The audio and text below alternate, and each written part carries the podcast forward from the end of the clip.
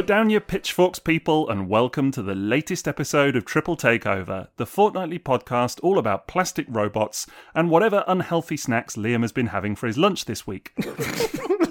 Today, we're stoking the fires of controversy a little by exploring some of the more hotly contested topics in the Transformers fandom. I'm talking about the kind of stuff that gets internet message boards all afluster with correctile dysfunction, making angry keyboard warriors everywhere lose their cool before someone inevitably deploys the iconic prowl table flip dot gif. Or is it GIF? That's just the kind of contentious debate you can expect tonight, folks, so hold on to your butts. With me as ever are my two truly cantankerous co hosts.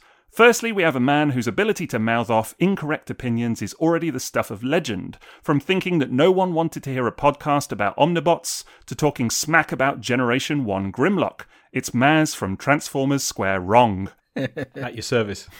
Next, we have someone who erroneously imagines Judd Nelson in all kinds of unusual places.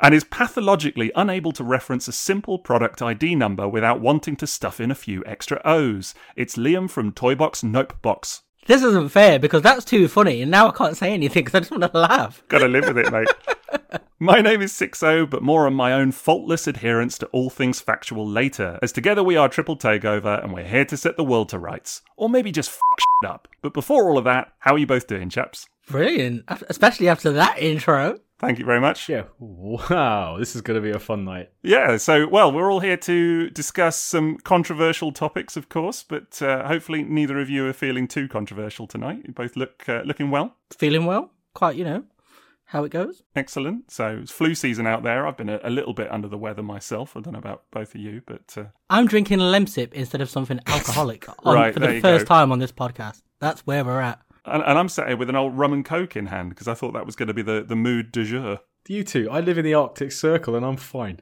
I've got a beer. You're conditioned to it. You told us the heating is on everywhere you go 24 hours a day. So Not outside.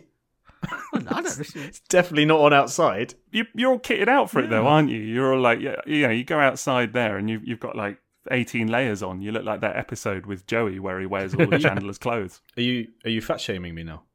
That's literally the opposite of what I, I, said that you were wearing a lot of clothes. 18 layers though. That's dangerously accurate. Yeah, sounds about right. I, have been I've been around your neck of the woods, not specifically to Iceland, but I've been to Norway, and that was uh, I remember it well. Yeah. Uh, how much uh, all the thermal undergarments and all of that kind of stuff. Yeah, so. Uh, we had snow last week. No, scratch that. We had snow this week.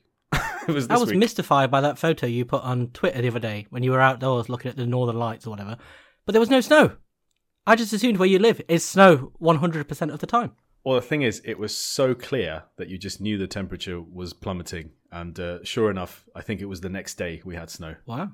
Oh, I just wow. assumed like everything there was built on snow. Like every all your houses had skis on the bottom, so you could move them out easy. Oh, the problem is it snows, and then the next day it rains heavily, gets rid of the snow, and then everything is wet, and then overnight it's sub-zero, and everything freezes, and then it's proper treacherous for walking, for driving, for everything. Ice skates all around. Whereas here we we get like like a, a bit of rain or maybe like uh, what a quarter inch of snow, something like that, and all of the trains stop running, and everybody like loses their minds and can't get to work and whatever else. It's um it's a bit sad. This country shuts down every time there's any kind really of does. minute change in the weather. If it goes up a degree, like everyone's like, "Oh, it's too hot," you know, everyone's staying indoors. There's a hose pipe ban. You know, if it rains a little bit, there's floods. Yeah, I, I remember my favourite being late for work one day was because the, the trains had stopped running and uh, they they it was middle of summer and they were like, "Oh, it's the wrong type of heat for the trains to run," and it's like, what? Do you know what I mean? I mean, I'm sure someone listening to this maybe knows more about that than I do, but it uh, it didn't it didn't really make you feel much better about the situation. I think we've way. we've safely confirmed that no one on this podcast knows anything about trains. well, that's that's Liam. He thinks we all know everything about you two trains. over there, your anoraks and your notepads. I, I, genuinely, anybody that's listened to that recording of that minisode is is going to know that that is just not oh, oh, the case. completely all. mystified. I was walking to work the other morning and saw a tram, and the first thing I thought of was Maz. I thought he was going to pop out of a bush and tell me what it was. You know, as it was going past. I would have just said it's a tram. No, you wouldn't. You'd have, you'd have told me the official designation and you know how many wheels it's got. Yeah, and you would have put a zero in it. yeah. Oh my gosh. I've got. Can I tell my great story about that actually before I forget? sure. you, you built it up a bit now. So you know how you guys always make fun of the fact I say MPO. Vaguely familiar, yeah. Mm. Okay, yeah, this is a, a, running theme. So you also know that I go attend college on Tuesday nights. I'm doing a maths course. Yep. Right. So yeah. I answered a question that the teacher guy, professor or whatever his name is, was asking, and I got it right. Except he then did that thing where he he said, "What's the answer?" And I went, "Oh, it's six zero," and he goes, "It is, but are you sure?" And then I started to doubt myself, but very confidently, I'm there going, "Yeah, absolutely." And then he proceeded then to then go on this 10 minute explanation of how saying O is wrong instead of zero. Oh, wonderful. and I've literally sat there in front of this whole class of people and he's writing it on the blackboard and all this.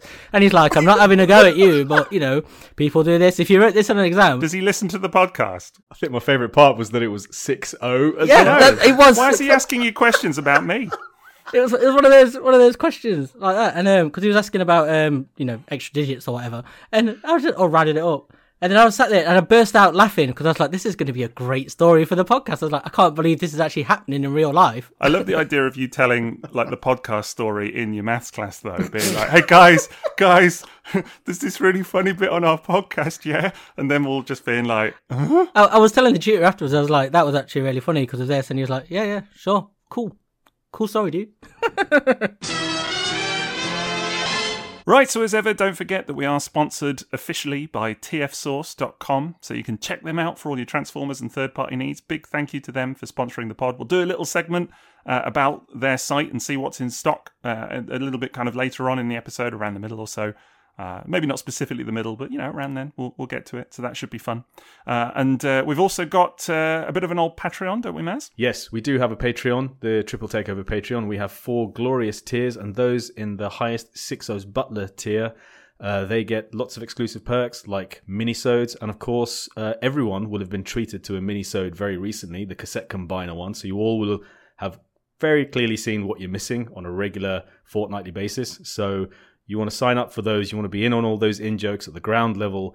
And uh, I want to say a big thank you to all our patrons. Get it? Patrons, because they pay. Oh man, And it's Tron. can't believe you actually went there. Yeah, I did. They're, they're paying Tron. That's a different podcast, isn't it? But yes, sign up. It's uh, patreon.com forward slash triple takeover. Go there, sign up, have things. Surely you have to have a listen to the free one. They'll already will have signed up, so you know, welcome on board, guys. You'd hope, wouldn't you?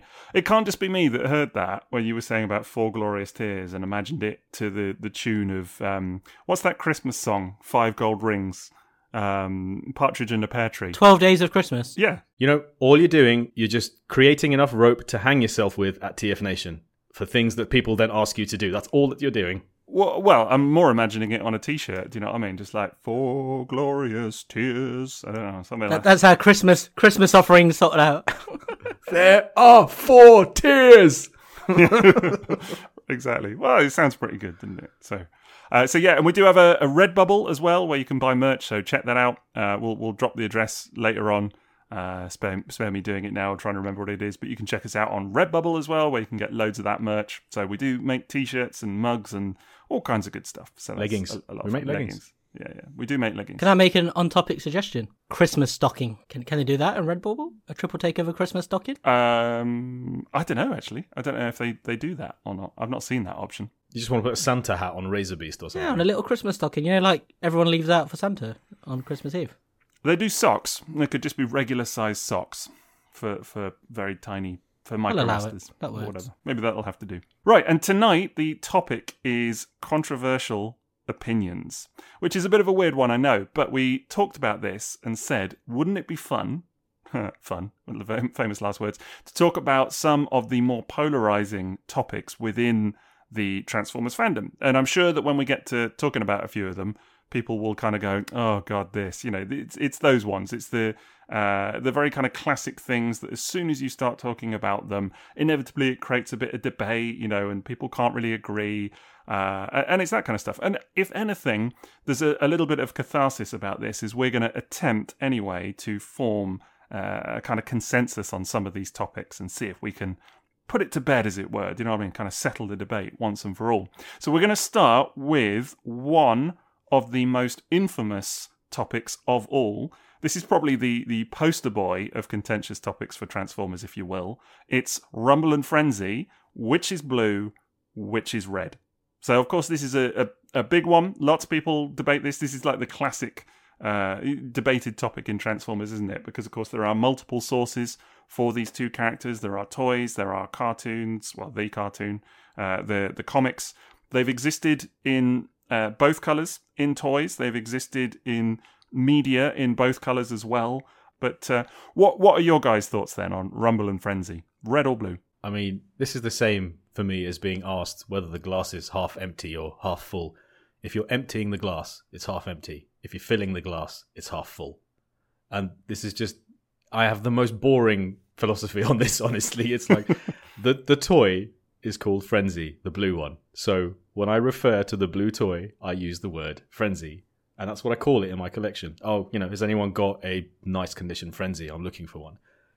When it's the cartoon, the blue one is called Rumble. So I refer to him as Rumble. Hey, did you see what Rumble did? Who are you having these conversations Yeah, with? no, like you know, his little toys. That's who he's having them with, aren't you? Hey, did you see what Rumble did? Like, who's, who's that with? Is that is that with your wife? He's holding up Rumble and Frenzy to go. Hey, did you see what you did? Yes, who did? if I'm talking about Rumble, I'm talking to Frenzy. right. Okay.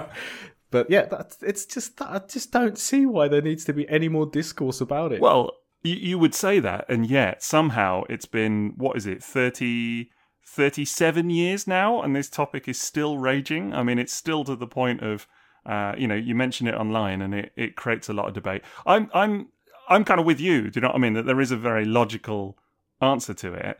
And yet somehow you still cannot post about this. You can't post a picture of those two toys without someone bringing it up yeah. uh, in the comments, which is always mad to me. You know why that is? It's because they want to be right. That's it. They want to tell you they're right, even though they're not.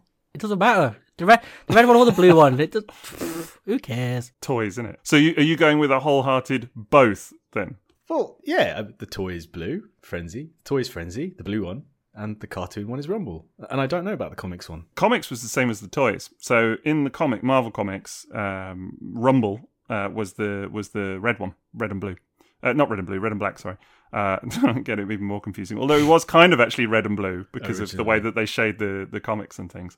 Um, but uh, yeah, no. So he was the the red one in the. It's comics. funny because actually the, the recolored micro change cassette was red and blue. The one that Right. came to be known as Enemy. Enemy, yeah, yeah, yeah, yeah, yeah. He's kind of a halfway house, if you like, of the two of them, wasn't he? So, uh, so Liam, are you are you very much a, a both? Then is that your answer on the whole thing? Yeah, as well? mine's pretty much whatever Hasbro tell me it is for that particular franchise. That's what I go with. So right. yes, ha- both of them. There we go. Both the bows. So I feel like at in in some ways you're I feel like it doesn't that kind of tip your hand though towards saying that the toys are taking precedence for you guys then in, in some ways because I mean even then you know saying about Hasbro and not Sunbow uh, doesn't that kind of mean that the the toys are the lead? I don't know what it is about this discussion where people just don't hear the facts. and, and you're starting immediately. It's like, no, that's not what I said. I mean, literally, when I'm talking about the toy, the blue one is the one I refer to as Frenzy. Because it's the blue one who's the toy called Frenzy, Yeah, yeah, like it says yeah, on his sure. box. And the cartoon. Look at you smirking away. This is exactly what you wanted, isn't it? I always said you were a stirrer, and that's exactly what you're doing. I don't know what you're talking about. For me, it's they can be whichever one you want it to be. The amount of times I've had the the toy uh, Frenzy or Rumble, the blue one. There we go. And he's been Rumble in that picture. That's been quite happy to, oh, Yeah, to yeah, be yeah. that.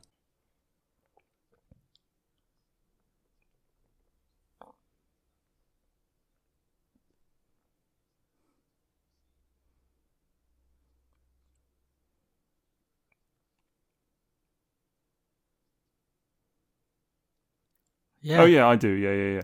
But but I mean, look, let's put the argument to to to one side for a second. I I completely agree with you. Like I'm very much. I don't. I mean, firstly, I don't really care. Do you know? So there is an element of like these are toys, and and it's.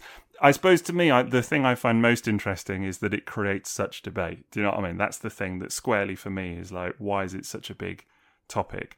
Um, and the fact that people kind of feel the need to kind of take it to that nth degree of, as you said, Liam, having to kind of almost be right, you know, having to like kind of stamp their firm opinion on it and let it be known. Because I agree with you. the opinion you didn't ask for. yeah, because there's mu- there's multiple sources uh, for for you know the correct answer, and it really does depend on what you're referring to. If you're talking toys or comic, Rumble is red. If you're talking cartoon, he's blue. So I completely agree with that um, and see the logic of that. But yeah, no, if I was posing a shot and I was taking a photo, then yeah, if I was doing a toon scene, then yes, Rumble would be blue for me. These for these, sure. these sorts of arguments always mystify me. I know we're quite early on, but it's like literally these toys can be anything you want them to be. You know, you're not like beholden to what Hasbro tell you they're called, Mm. It's like we have this with um, Slag and Slug at the minute, and if you call him Slug as Hasbro do, someone will be Slag, and vice versa.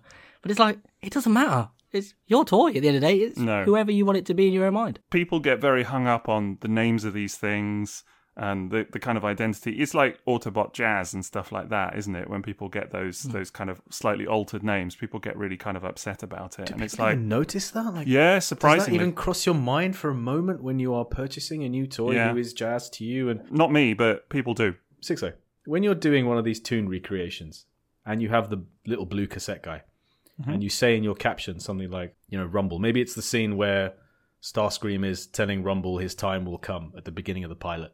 And, you, you put in quotations the name Rumble. When you then have the little photo icon where you explain what toy Yeah. is in your photograph, you'll then use the word frenzy, won't you?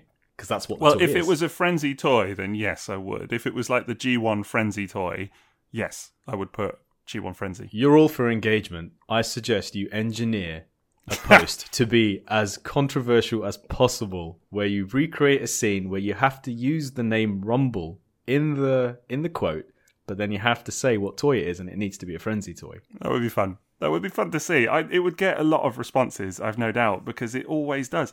And that's kind of why, if anything, that's why we're talking about it. That's why I brought it up, is because it's just one of those topics that will never die. And, you know, as much as I'm like, oh, you know, we can give the definitive answer here, we can be all sensible and logical and whatever. I know that, you know, in a week's time, whatever it may be, maybe it'll be more. It'll come up again. It will be a debate again for sure because it just it's going to go on and on and on. So the one that actually I think is interesting is the masterpiece toys uh, because it follows the original toys. So Just gonna ask. I've Yeah. forgotten. MP18 wasn't it? That was the cassettes. You missed a no. uh, I'd need to check the numbers Oh, to be it? completely honest. No, no, no. No, no, MP18 is one of the Datsuns. Uh, 18 is Prowl, I think. So 13 was Soundwave, 14 was Red Alert. No, Alert. 18's Blue Streak. Sorry, 18's Blue Streak. 17 is Prowl.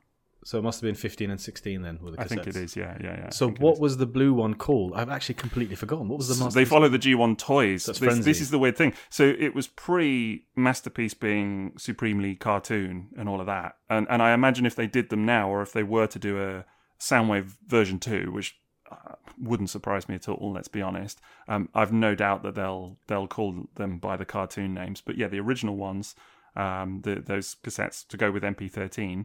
Uh, yeah, Rumble is red and Frenzy is blue. But they've never really gone with cartoon names. It's all been Japanese G1 names. For example, true. Alert and Lambor. So they've never actually really stuck to cartoon. Convoy. Laserwave. Exactly, yeah. So Yeah, yeah, very true. they kind of stick to their own original naming convention. they convention. got their own their own thing.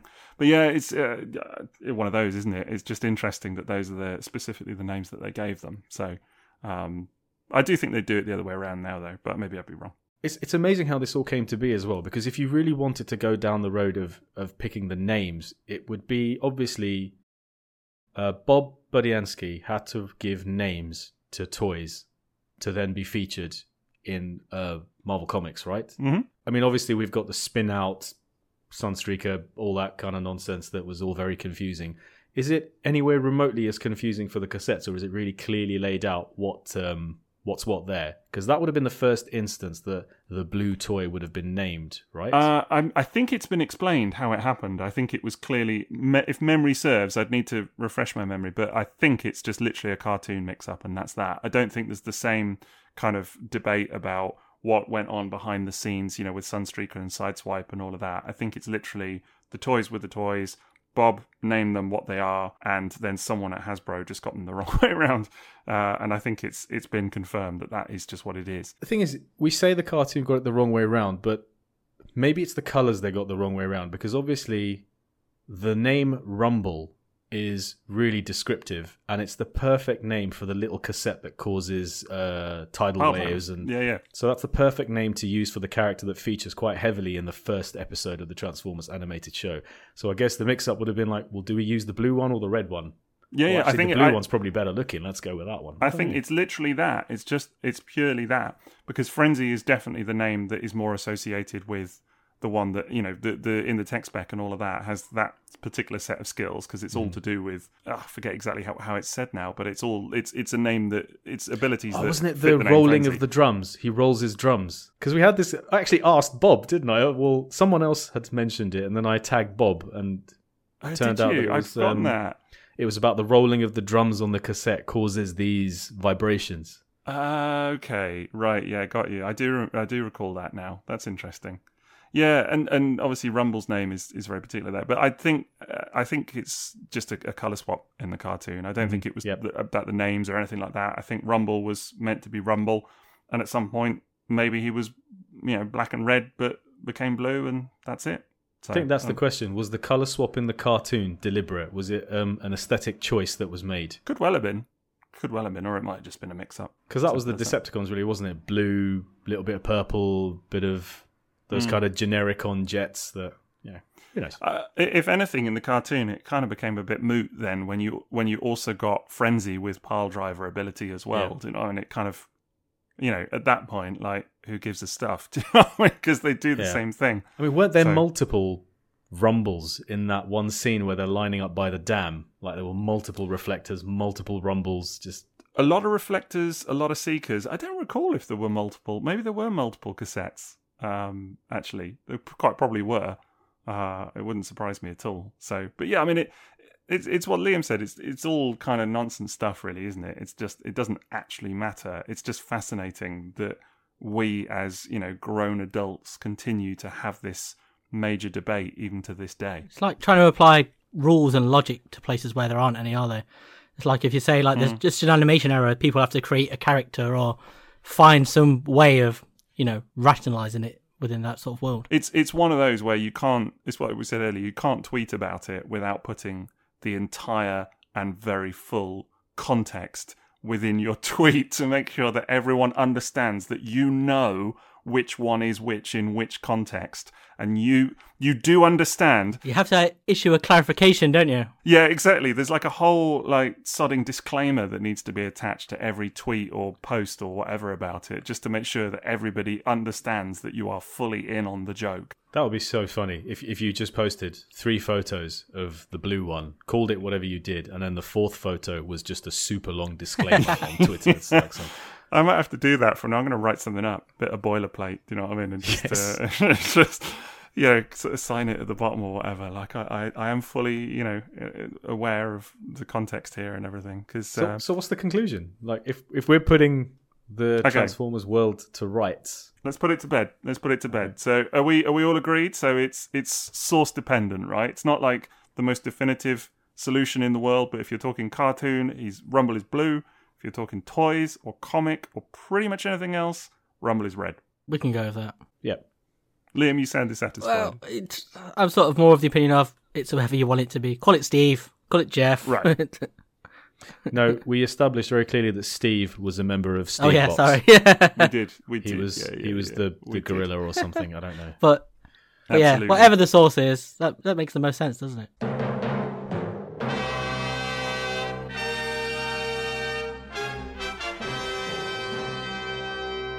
Well, that's round one done. So we've uh, we've done pretty well with old uh, Rumble and Frenzy now. Let's uh, let's mix it up a little bit, and this one should be, I think, a, a really interesting one. Uh, we're going to talk a bit more about toys now, uh, and the topic is about transformations. Uh, and this is one that I'm really interested in because I think that there's definitely no right answer with this one. It is very much a matter of opinion. Uh, it's regarding f- transformations and fake parts. So, do fake parts or faux parts, as some people like to call them, do they spoil transformations? Or should transformers totally move away from it and you know never feature them ever again? So i am of course talking about well the classic being you know everyone thinks of is mp10 uh, previously mp1 of course with the, the two grills. So he has one grill for uh, cab mode one grill for robot mode uh, and so it's a fake part. It's it comes you know it comes out during transformation to make the robot mode look a certain way, but the grill that you see in his robot mode you will never see in the truck mode. So it's it's sort of superfluous. And we've seen this very recently with stuff like MP52 Starscream, which uh, has a fake cockpit cockpit I'm to say it right there. Fake, whoa, fake what?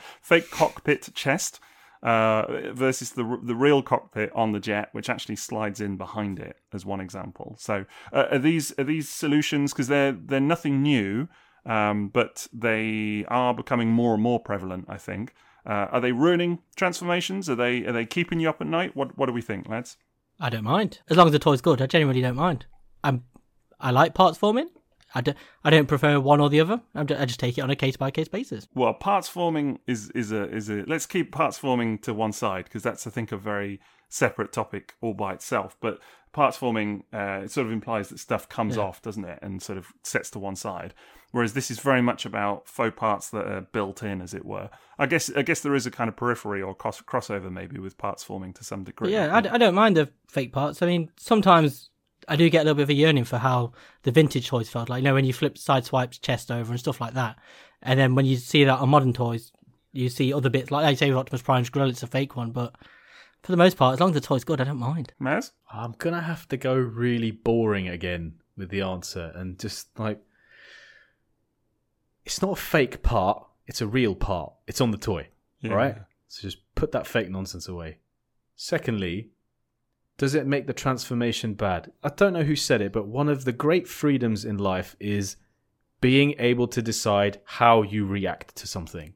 Yeah. So if you've set your expectation to the point where you are disappointed and you decide to be frustrated, you decide to be miserable about something, you've got to go back and look at your own what did I decide mm. needed to happen? If you've decided that a transformation needs to be 100%, I don't know, is the word even pure, where every single vehicle or alt mode part moves in a way that it goes to where it's supposed to be in robot mode.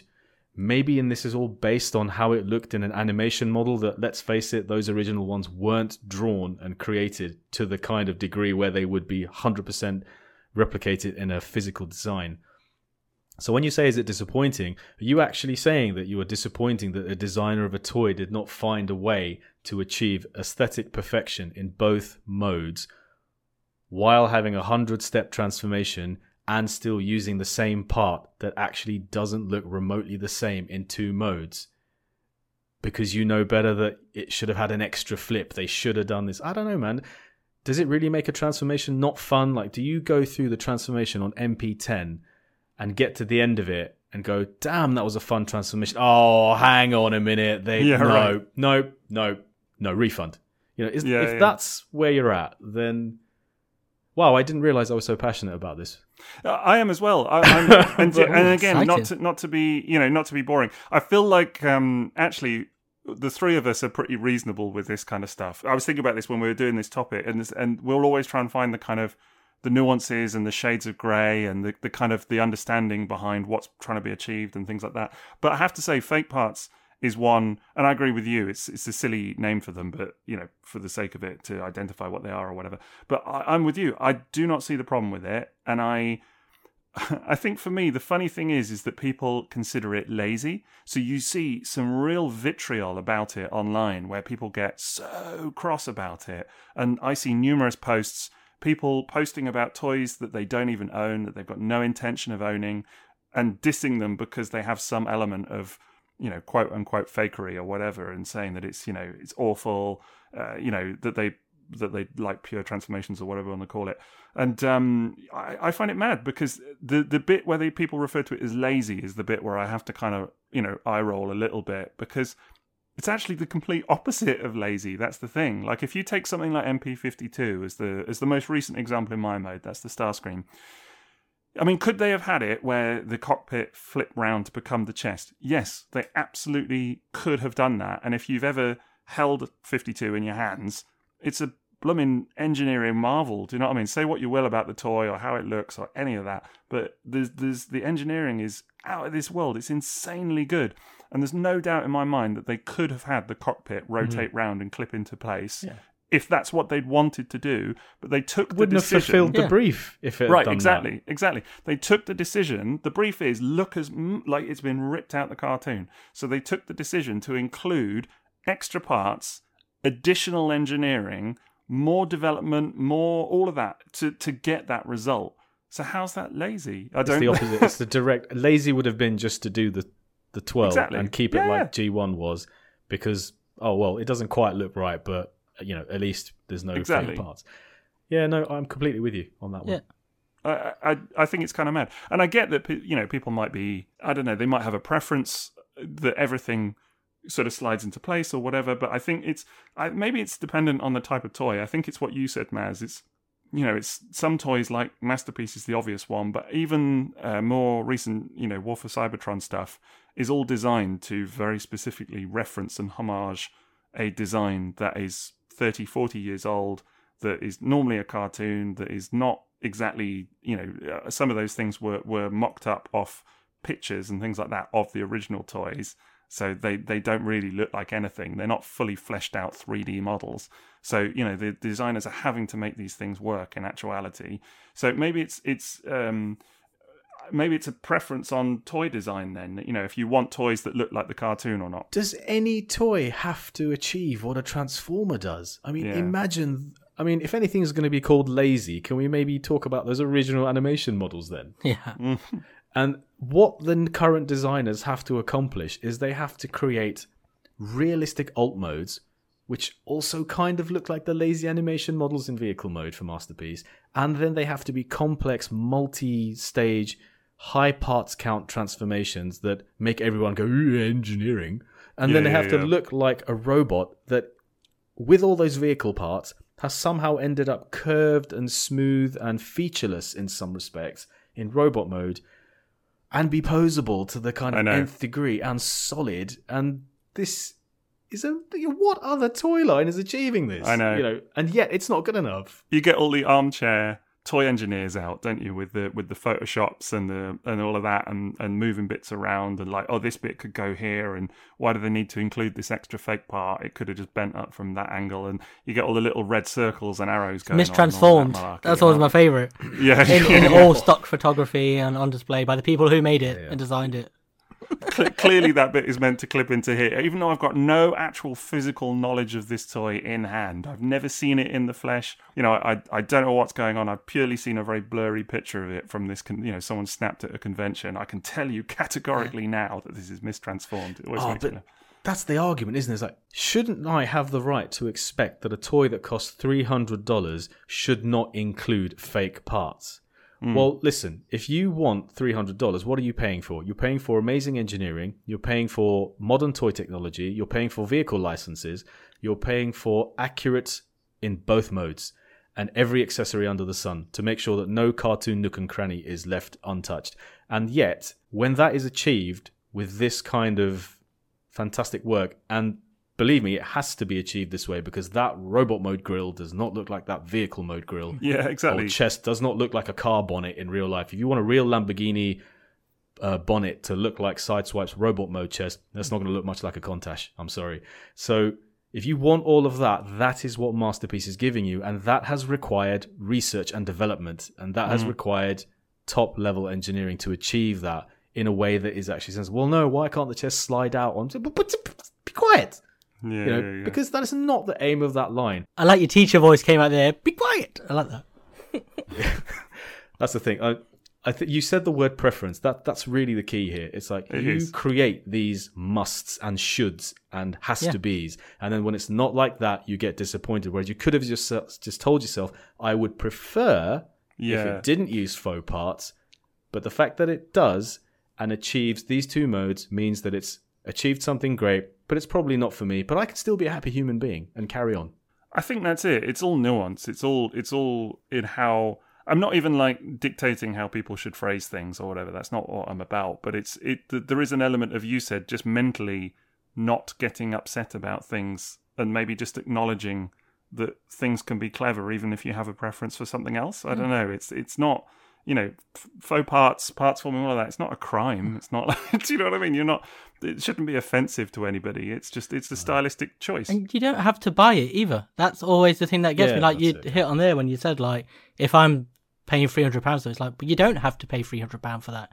If that's not for you, walk on past. There's plenty of other things that are. Yeah, and I think yeah. that's because how I always buy toys is if I like them. The ones I don't like, I don't buy. But people have That's far too I, rational. I, I, it genuinely mystifies me when I see people like complaining about this toy that they've watched 350 videos of in advance, so they know exactly what they're getting, and they've still bought it, and they still have all the same complaints, but they behave like they've been forced into buying it. It's like I've yeah, had to yeah. buy this version of Starscream. So it's like you don't. There's like 50 other ones, or you just wait for someone else to do something else, or no one is forcing you. I just can't understand this this thing that it would be disappointing. Like it makes it a disappointing toy. It's almost like yeah, there same. was one box that you insisted this toy had to tick yeah. design wise to make it a good toy. Well, how do you know that would have made it a better toy and transformation? What if you actually had to get that grill through that massive 300 moving parts to then reproduce its position in another mode? That might actually have been a proper nightmare. Well, this is what I often think, actually, because I mean, the, the one I would cite as in recent memory actually is uh, MP44. Now, I, I, actually do remember the first time, I'll go back a bit actually, I remember the first time I discovered the fake grill on MP1, and I do remember being like, huh you know what I mean? Like mm. quite surprised by it actually. And uh, I think there probably was a moment where I was like, "Am I cool with this?" And then I was like, "Yeah, it's actually pretty pretty damn clever." And um, but now it's at the stage with MP44 where there are a couple of bits that are faked, and the, and the other one actually, which is very clever, is the is the chest windows because they spin round. And actually, I didn't know how it was achieved. I hadn't watched videos, any of that before I got the thing in hand. And uh, there, there had been a few mid transformation shots that Takara had put out, but I was really keen to kind of, you know, not study them too much and kind of because I, I, knew it was going to be insane the transformation. And and it's just very simple fluid engineering because again, it's what you said, Maz. You know, the the two sources look completely different, and if you want an Optimus Prime that looks like it is peeled out the animation, the truck looks different to the front of his chest. It's that simple, you know, around the windows. They do not look the same whatsoever. Uh, and, and Takara have managed it just by very simply when the, the chest windows open, they rotate over uh, and then fold back in. So you're essentially getting the back of the doors from the truck mode in his robot mode. Um, and it's the most fluid, clever, ingenious little move. And if we're going to talk about, you know, fun transformations or like um you know we've often talked in the past about masterpiece moments you know and, and, that little moment of delight something that you get in a transformation where you're just like wow. That was one for me. I remember it straight up. Like that's really clever. You know it's so simple but so clever. Well the so, counter argument there is going to be that the people who are claiming that that's not as satisfying as seeing that they have created a solution that doesn't involve faux parts and that would be their argument. I don't know how else you could do it yeah, I think my original memory of faux parts was uh, Binaltech tracks. That's BT06, right? Yes. So that was um, just that moment where you realise that they've created a screen accurate tracks chest as nothing more than sort of like an Easter egg because nobody yeah. was expecting that. You know, Binaltech wasn't doing screen accuracy. And then there's just this this really cool little cartoon style chest. And it was because we weren't expecting it, we weren't entitled to it, and uh, it turned up and it was like, hey, that's really cool.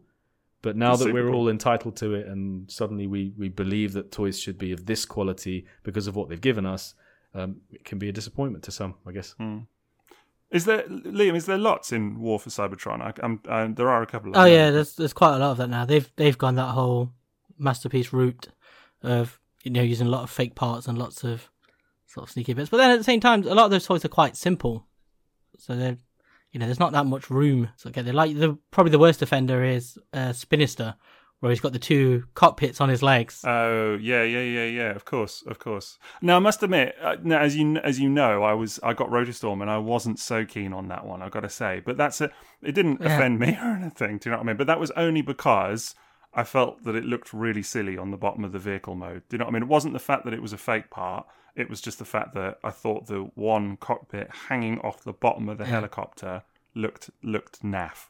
I didn't mind it because it was designed to look like the box art, the original G1 box art, where he's got two cockpits on his legs. Yeah. And I've always quite liked that as a kid, so I was like, oh, that's quite. A, I thought it was quite a novel solution of of doing it. I mean, I get why people would be like, oh, yeah, it's yeah, fake, yeah. but it's a toy robot that costs like fifteen quid, isn't it?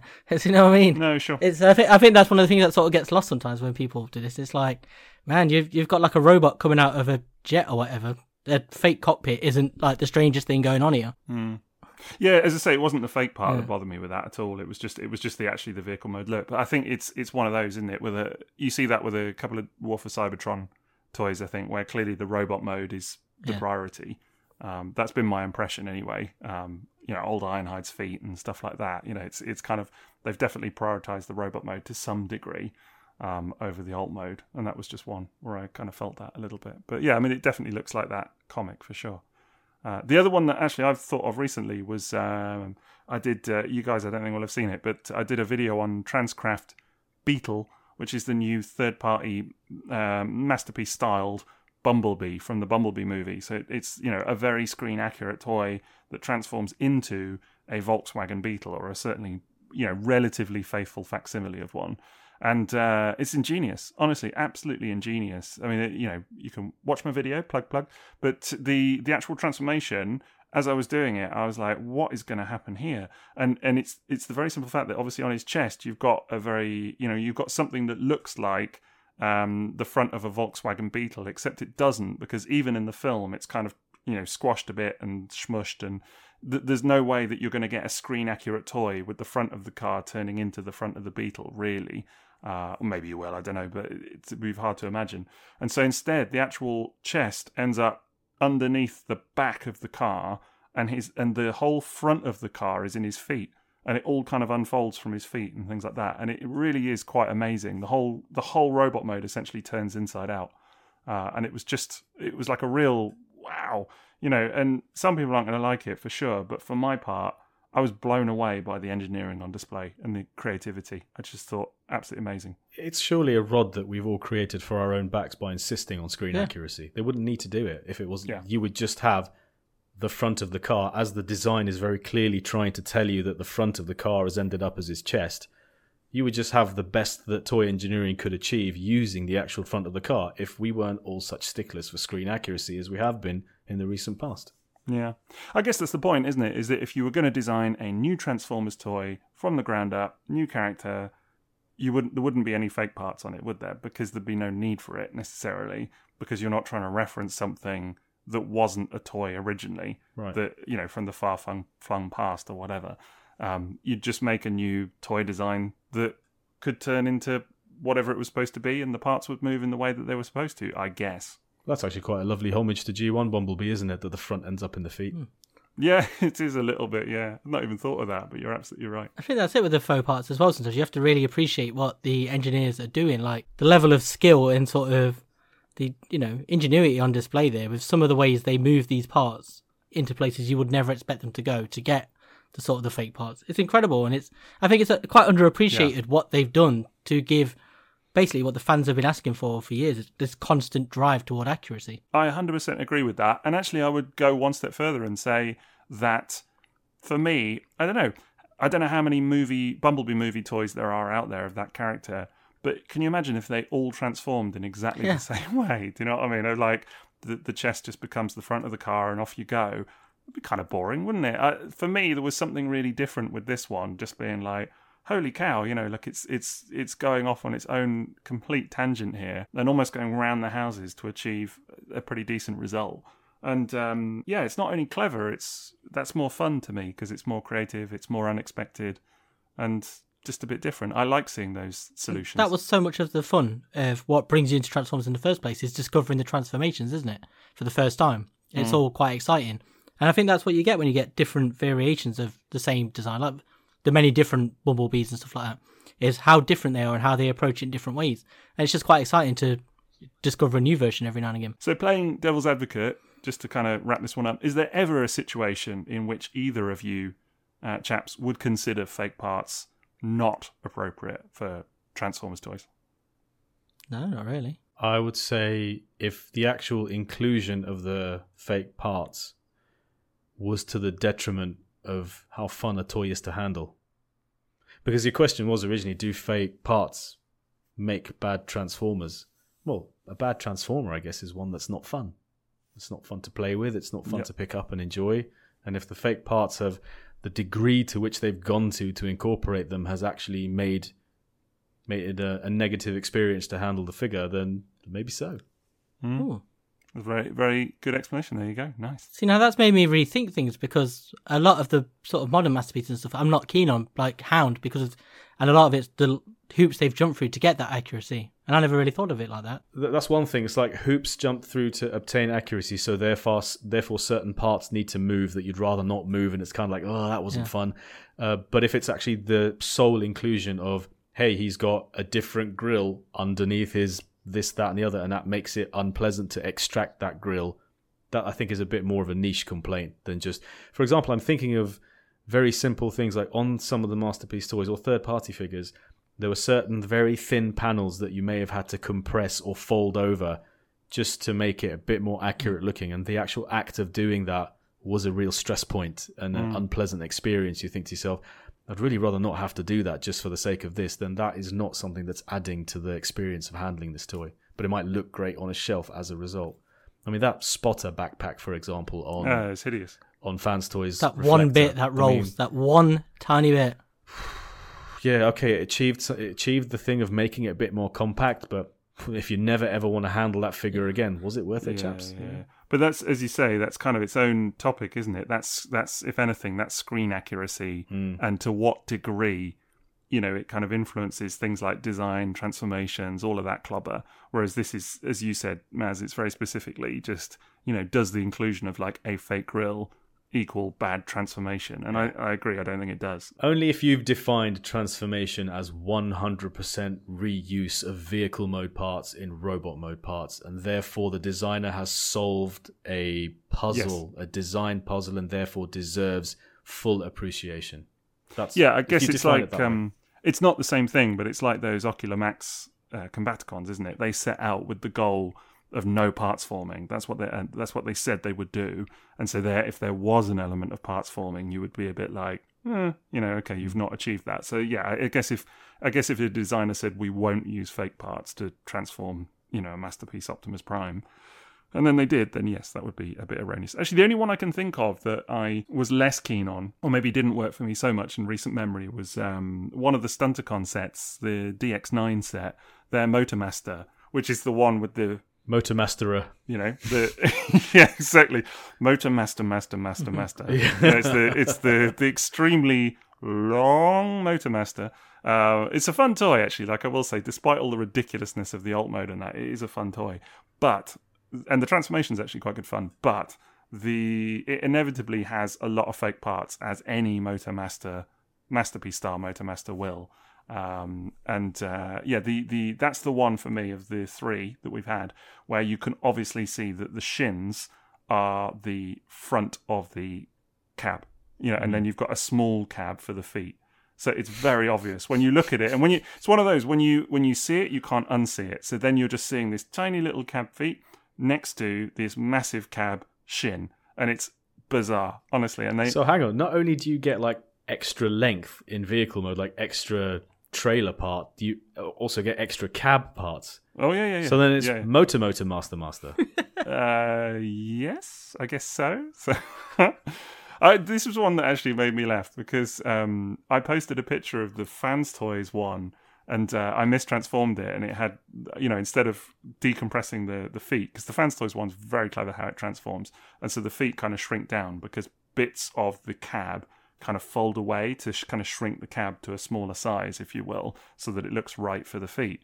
Um, but I posted it mistransformed with the huge feet, like big clown mm. feet, and was just like having a laugh. But someone someone replied saying that uh, I can't remember exactly what they said. It was ages ago now, but someone replied just saying how terrible it was that modern toys couldn't capture what the G1 toys were able to do 40 years ago because the original Motor Master toy didn't need fake parts to get the, the feet the right size.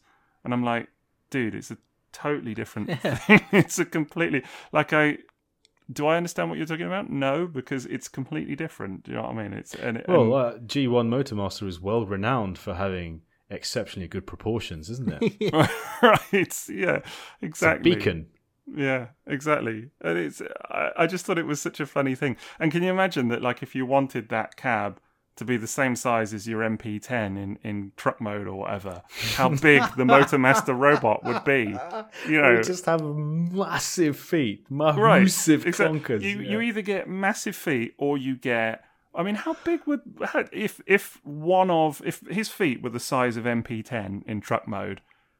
Uh, how tall would that be? I guess it would be as big as the combined mode, almost. Yeah.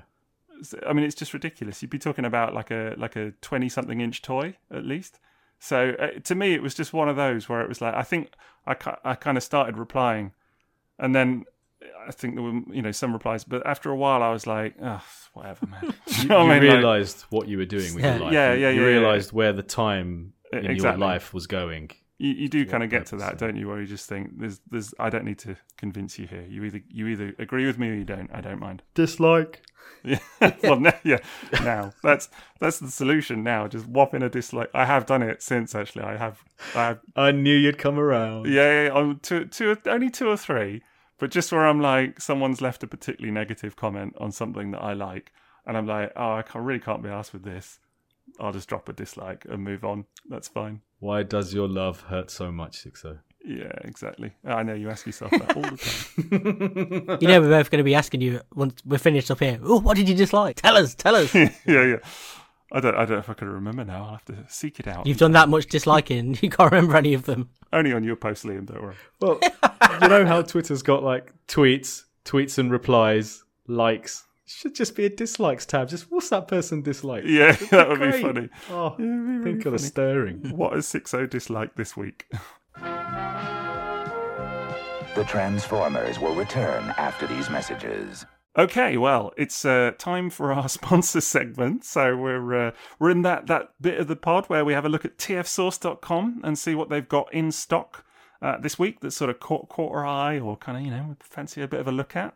And uh, loads of stuff at the moment. Most of it from X Transbots, actually, I think. it's, uh, it's just taken whole... over the page. Oh, man. It's, it's, it's insane. It's insane how much stuff they've got out at the moment. I mean, I'm not complaining at all. I'm well up for all of it. What? Well, you say got out. Didn't you just write an article about how yeah. much stuff they've got on pre order? yeah, yeah, I did. I, I got it up to, you know, I, I counted it. At the time of writing that article, it was 47 pre-orders that were available for Insane. their stuff. And then it went up because they released another six, uh, but then it went down because they released two items. So it's kind of at the moment. I think it's fifty-one at the moment, which is just. I mean, fifty-one toys. Do you reckon their offices have those like uh, live active graphs and bar charts and figures like up for everyone? Maybe we're ahead, chaps. Yeah, exactly. They probably do. They must do. One down, 51 to go. yes, exactly. I mean, just keeping up with that many projects in development is just, it's mad. Mad oh. to think. So. He's just designed six more carbots. Just get the Motor Master out, but it's got no arm. Get it out. Big shins. Yeah, exactly.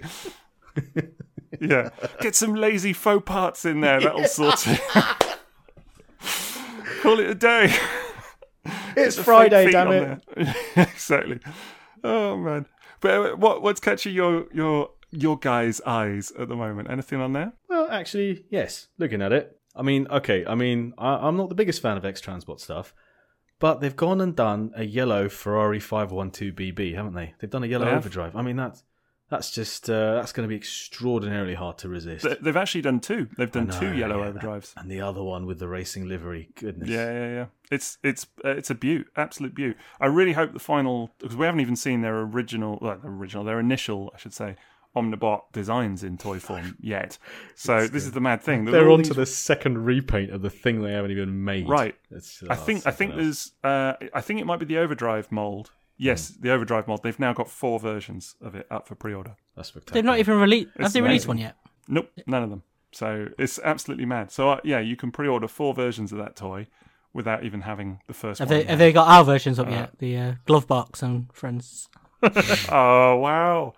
Ah man, I you know I, I I might have to write to them. I actually know I know the designer for XTB um, a little bit. I might have to write to them and say, "Oh mate, you know, have a word."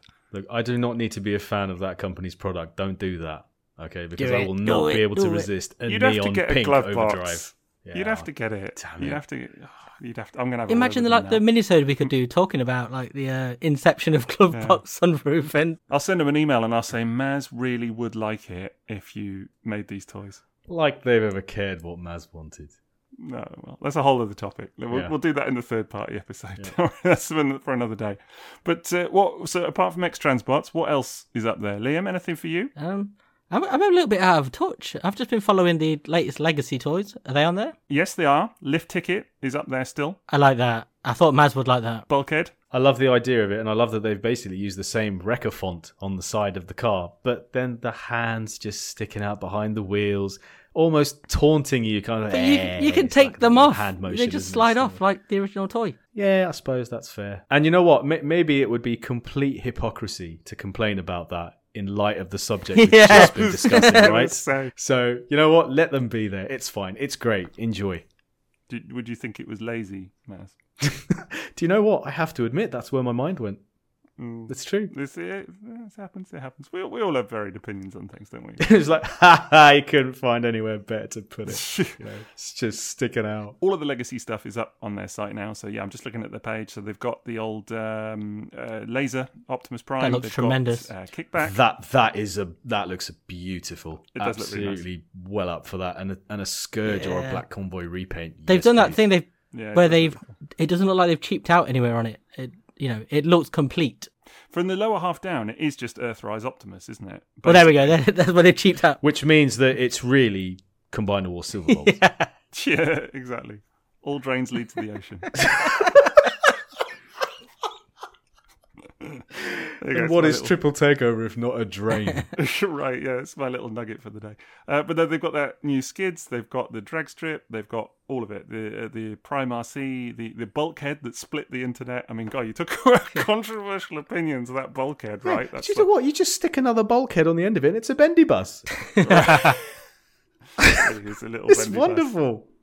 Wonderful. It just it made me not laugh. That's the wrong thing. I sound a bit insensitive if I say that. Made me laugh all that bulkhead malarkey. But I was because I had no real skin. But in you the are game. laughing.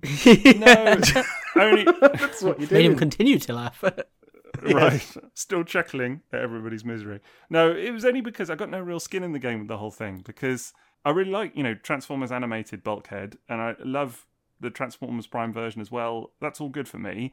But I also kind of like the creativity of what they've done with this version, and I think as a as a G1ified bulkhead, it's kind of cool. I don't know. I kind of like it. I get that people are all like, we you know don't just want G1 all the time, and I am actually quite sympathetic to that. I think that's a fair point. But um, this particular one, I thought was. All I thought it was great. I thought it was, you know, is it just a nice little update? And I know people say like G1ified, but it's not really, is it now? Because it's just modern Transformersified. Because that's what Transformers tend to look like. Bendy now. bulkhead. yeah, and you think like, Bendy I think- bulkhead. it, They did say, didn't they, that that was what they tried to do, though, was make it G1. yeah, but that's what I mean. That but that's what modern Transformers sort of look like now, isn't it? And we ne- we would never have had a G1 bulkhead, so it is new and different. And just, Oh, I look forward to G1 lockdown. oh, that'll be cool. Well, maybe maybe they'll do it. Why not? Why not? So, uh, also up for pre-order at the moment. Actually, one thing that I am very excited about is the Ocular Max Protectobots. Uh, the first of those, their first aid, is up. Can't wait for that. Really into that. And presume that's on no one no one else's radar, just mine. No, no, No, the no. first aid. I wouldn't bother with any of the others, but I think I would get the first aid because it looks great. I would say actually that those guys, if it's the same as the Combaticons that they did, they're they're great Yeah. toys individually. They all look fantastic. It's just there's something special about first aid. I think it's because everyone seems to have owned about forty of them as a kid. It's the it's the. Do you think it's the episode as well, the Ultimate Weapon episode, uh, where he has um as his little moment, you know, his, his his pacifist moment and quits and all of that. Does that ring a bell for you? That was what it was for me with the character. Yeah, he's quite iconic, isn't he? He's one of those characters that sort of, I don't know, it sort of leaps out, doesn't he? Everyone seems to love first aid. He's been given some um, some damn fine attention by writers down the years. Yeah, he's got a lovely design. It's like G1 design is beautiful. It's just very blocky, but really nice with it. Van man. van. he's he's a white van man. He's Man in Van? On the back's going to be scratching his butt crack. Wow, that could be the third party name, just butt crack. There you go. Anyway, that's been our TF Source sponsor segment for the day. Very professional as always. Classy as So, ever. yeah, absolutely. Uh, you've got to assume that they're listening to this and perfectly happy with the content. I don't know. But, uh, but yeah, absolutely do check out tfsource.com for all your Transformers and third party needs. Absolutely tons of stuff up there at the moment. Loads of great third party masterpiece stuff if that's your jam. Loads of great legacy stuff all up for pre order still. You can even stuff like the lift ticket and things like that, which have been quite hard to find. Uh, I believe, you know, from various sources. So, yeah, check them out now, tfsource.com. We now return to the Transformers. Okay, so we're going to move on to our third topic now of the evening, which is uh, probably an interesting one following on from the sponsor segment that we've just done, but it's se- sort of semi related anyway. It's third party, uh, and specifically, uh, you know, third party toys, Transformers toys, or if you want to call them Transformers toys. Are they uh, good or bad for Transformers? They are once, twice, three times a party. Uh, there we go. I knew that would come up. It's a funny old name in it, third party, all of that. But uh, yeah, I'm not so much worried about are they good toys because I'm sure everybody has their opinions on that. But you know, there are good, there's good and bad third party toys. Uh, but but more what they do. You know, are they wrong? Let's put it that way, or, or like are they morally wrong? Are they bad for Transformers? Are they the most evil thing ever? Or are they actually helpful in some ways, you know, kind of by bringing people in and things like that where they maybe wouldn't be interested otherwise? So, thoughts, opinions? I don't think there's enough time left in the episode to cover all of that, but that feels like a whole episode. that's a lot of meat meat between your buns there. so. All right, shall I pick a different? a lot of meat. Shall I pick a different topic? No, no it's great. Yeah. It's like can't shy away from it forever. And, and, all of this is staying in, by the way. I'm yeah. not losing the meat between your buns joke this episode, okay? Maz is like, I've got to get a joke. I've got to have a joke. You've just been waiting to talk about my buns all evening. And his meat. yeah. And I cannot lie. so, third party toys. Uh, Is this still the sponsor segment? I don't know, man. I don't know. I don't know what's going on anymore. All right, yeah. Third party toys. I remember starting out thinking that this was the most heinous offense against the brand ever. It's like, what are you people doing buying this IP ruining armchair designed and for a time super low quality product that was just shocking. I remember the first one I ever handled was the uh, KFC Microbot, which was a Black Perceptor alike it was so bad. I just thought, people are paying loads for this kind of thing. And of course, at that time, it was to fill generations gaps. You know, it fills in generations toy lines. Chug. Uh, but yeah, I mean, I've had great experiences with third-party products and shocking experiences that I would never expect to have with official product. Uh, some of the companies that I've dealt with, I don't think they bring anything to the hobby. I don't think they bring anything to the scene. Whereas others you know, you get the feeling that they really want to provide what fans want, and they mm. they don't at least come out as being totally self-absorbed and self-interested. And and I like that they're around, and I and I enjoy communicating with them. Uh, it's a real mixed bag, and it's always been a mixed bag. But I guess yeah, for me personally, I was completely against it, and then I got into it, and I started to enjoy it a lot. But nowadays, I really tend not to buy unofficial product not for any sort of crazy philosophical reason, but anything that brings fans into the hobby has got to be considered a good thing, right? I guess that was kind of what I was thinking when you were talking there was that I guess it depends how you see this stuff. You know, if you see it as like an IP infringing evil, you know, where it's like some sort of cash grab and that it's actually taking away from legitimate purchases that people would be making. You know, so if people are buying a I don't know a third party Optimus Prime in place of an official toy, you know, official rendition of that character, then maybe that could be considered harmful. But but also, in some ways, you could argue, you know, how is it any different than fan art or things that people do sell for cash as well? You know, if you go to conventions, there are artists or online as well, you know, making money, things like that. Uh, and I'm not saying that that is how it is, do you know what I mean, or trying to offend anybody or anything like that. I'm just kind of exploring it a little bit. But there there are plenty of ways that people, um, I suppose, show their love, if you like, of the hobby. Uh, or celebrate it a little bit for for financial. But what's fan art replacing? Like, if by purchasing fan art, what are you not purchasing? So. Well, I suppose that's true, and that is a good point. Um, I guess you could also argue that there are plenty of third-party toys that are not replacing anything mm, yeah. as well. You know, plenty of designs. What are, you, what are you, we doing with our Redbubble? You know, we are right. That's yeah. what I thought. If someone actually. buys a T-shirt from us that has Razorbeast on it, are they then not going to spend that money on an official Leggings. item of clothing? yeah. Oh yeah. So you know. Uh, but uh, no, I think it's a good point, and I think that's that's it. It's all very hypothetical, isn't it? Because I, I was just about to say that as well as like, are you taking money away that would otherwise be spent on the brand, you know, the official official product? uh, and then you know that money is then somehow you would like to think anyway. I'm sure a lot of it is you know going to various sources, but there is an element of which that money is pumped back in. Uh, you know, because the better the line does, ultimately the the more toys you're going to get and everything else.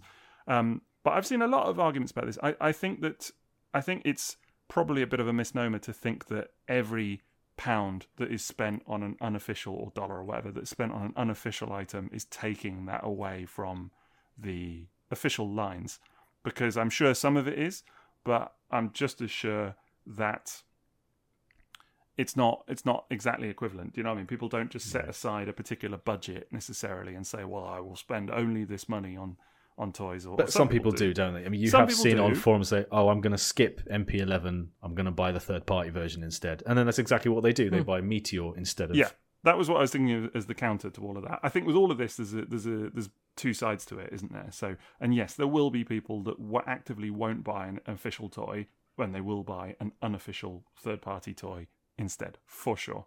Uh, and that happens. You could argue that some of those people, at least, maybe wouldn't even be in the hobby though without unofficial toys. Do you think that's a fair fair argument? Well, there are people who only buy fans toys, aren't there? I've seen people on Facebook say they literally only buy fans toys. Weirdos, but they they are out there. Well, you could say then that that's no good for the official line at all because there's nothing, there's been nothing that's brought them. Do you know what I mean? They haven't spent a single quid on official toys, so there's it's sort of a net thing then, isn't I'm it? not so sure about that because if you think about that person, might not have bought any Transformers stuff at all, but they're still related to the brand and they're still involved in fan groups and stuff, and it all keeps interest going, doesn't it? Now, if you're talking about people who specifically only buy fans toys only, and you're saying they're still contributing to the fan group, But they're still talking about Transformers, aren't they? They they're probably they must be buying other what are they saying? Hmm. Fans, fans toys rules. I know what they say. They say fans toys wins again. That's what they always say. Those people, They're like I like fans toys, but you see a lot of fans toys bros, Yeah. you know, out there, and literally every comment is fans toys wins again. FT for the win. Mm. Yeah. That's that's what they say. The one fans toys product that really made me happy was Stomp. I remember enjoying that figure to the point and that actively fueling my enthusiasm for Transformers as a whole. Right. You know, it, it didn't make me want to focus solely on fans toys and neglect official product. Just like hmm. this is a tremendous figure. What a fantastic experience owning and having this is. Aren't toys great? You know, it had a positive effect, but you know, so much of their stuff didn't on on me as well. So Yeah, I just I, th- I think that is the positive of third parties. It's not that they're taking away money from things. It's they're expanding it for people, and there's more for people to buy, and it keeps people engaged because, like you see, there'll be people buying masterpiece stuff and they'll be buying extra characters, but they're still engaged with the brand. They might not other- otherwise have been as much. I don't know. I think just keeps excitement going for things. I do kind of, uh, yeah, I agree with that, certainly to some extent at least, because I do think that there is an element.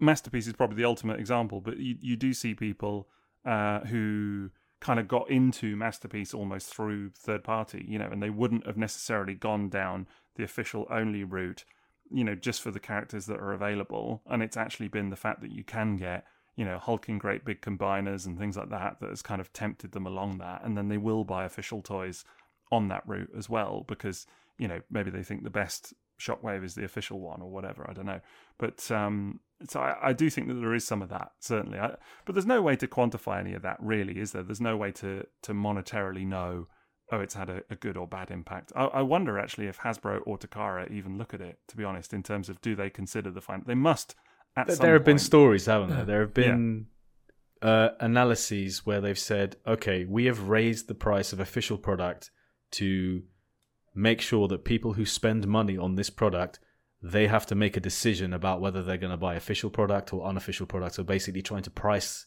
people's budget to a point where they can't afford both so they have to make a decision and as a result maybe they've taken their own product to a different level you could also say would Hasbro have and Takara gone down the route of combiner wars and done generation scale combiners if they didn't have that insight from the third party market that there was a massive market for that? Because you know, obviously, third parties kind of they really went there with things like Feral Rex and Ordin and you know uh, Hercules and all, Green Giant, all that kind of stuff. They went there. People bought it up. They were popular, expensive toys, And so, you know, it's very clear that people will spend money on that. Slap an official badge on it, put some Hasbro Tech mag- magic in it as well, and you get Combiner Wars and stuff like that. And then the same with the, the direction Masterpiece has gone. Mm. You know, would that really be happening right now if the appetite for it wasn't tapped in some degree by third parties and they witnessed how much money was spent by collectors? I 100% yeah. Think that official designers are looking at third party toys from time to time. Do you know what I mean? In some capacity or whatever. I would I think you'd be silly to think that they're not. Do you know what I mean? That they must be aware of it at least, at the very least aware of it. But they, you know, you look at some of the the sort of big third party toys that have been out there over the years, and then when you see an official toy that comes out and think there must be learnings in this from some of the third party efforts or or whatever. I'm sure there are times where they look at third party stuff and they think, "Wow, we could do so much better." Do you know what I mean? I'm hmm. sure there's that. Absolutely, I'm sure there is that. But and they have. Yeah and and they have, and and and you know, in the case of Takara and Masterpiece, I would say very often they consistently do. Do you know what I mean? They they often, and that's you know, as a I'm a big third party guy. You know, I, mean, I love third party stuff, but often the official toys just have something about them or whatever. Uh, not all the time, but often. And uh, but still, I think they must be aware of it and looking at what's going on or whatever. Uh, you know, and, and maybe it is that. Maybe they do make some decisions based on what's been popular and things like that. I don't know. Yeah, I think there was a there was a time in history when I remember distinctly, I was getting samples of high end third party stuff, and then Masterpiece would do something along the same lines, and I'd hold them in my hands and I'd go, "Here's Bad Cube, uh, Sunsurge, Sunsurge, okay." not Sunchode. I was going to say you call him Sunchode. yeah, yeah, whatever. Sunchode. yeah, and then you know I remember being quite happy with Sun Sunsurge eventually, but then Sunstreaker came along, and I thought that is comprehensively a different thing. Uh, yeah. But then also, uh, I realized Masterpiece got to a level of complexity with things like Megatron, which I've absolutely adored. And then I received like Fans Hobbies Overlord and thought that is simplicity at this scale and aesthetic, and my god, this thing is fantastic. You know, yeah. I will go to that before I go back to Megatron. But it was a complementary thing; it wasn't a replacement thing. So, yeah, you know, it, it, was uh, really obviously in one direction at one point, but then also I think it kind of evolved that whole comparison between the two of them. Yeah, I think in a way, third party has sort of found its niche again in a funny kind of way. Like I don't know, not everything. You know, you're still getting your you know your same characters done over and over but there are the the way that third party has gone it has become more experimental where official lines are not always you know because you are seeing you know i'm thinking about some of the third party stuff that i own that is i think very very creative you know stuff like that uh, Rolling Thunder Optimus Prime. Yeah, wow. I'd never expect to see an official toy of that. You know, certainly not with all the metal and features it's got and, you know, the way that it's made. It's like a true one off thing it's a real beauty.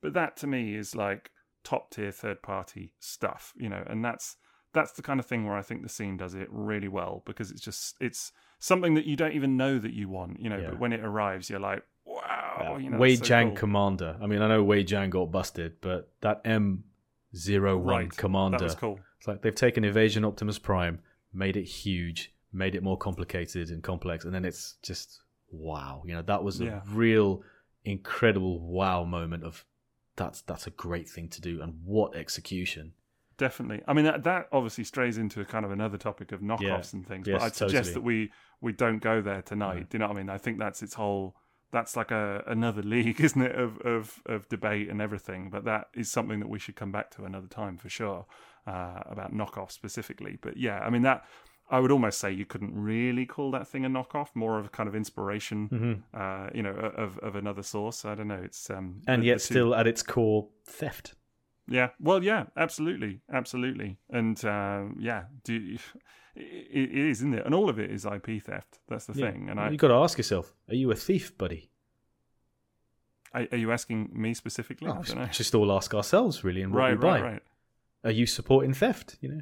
It's it's a tough one, isn't it? Because because yeah, you you are to some extent you are supporting IP theft, I guess. But then yeah. there is also the argument that actually, if Hasbro wanted to at any stage, they you know, Takara, they could just shut this all down. Do you know what I mean? And there's been no real suggestion there's the whole Wei Jiang thing, of course, and Fans Toys, I think, mm-hmm. evidently had a bit of a bit of grumble or whatever.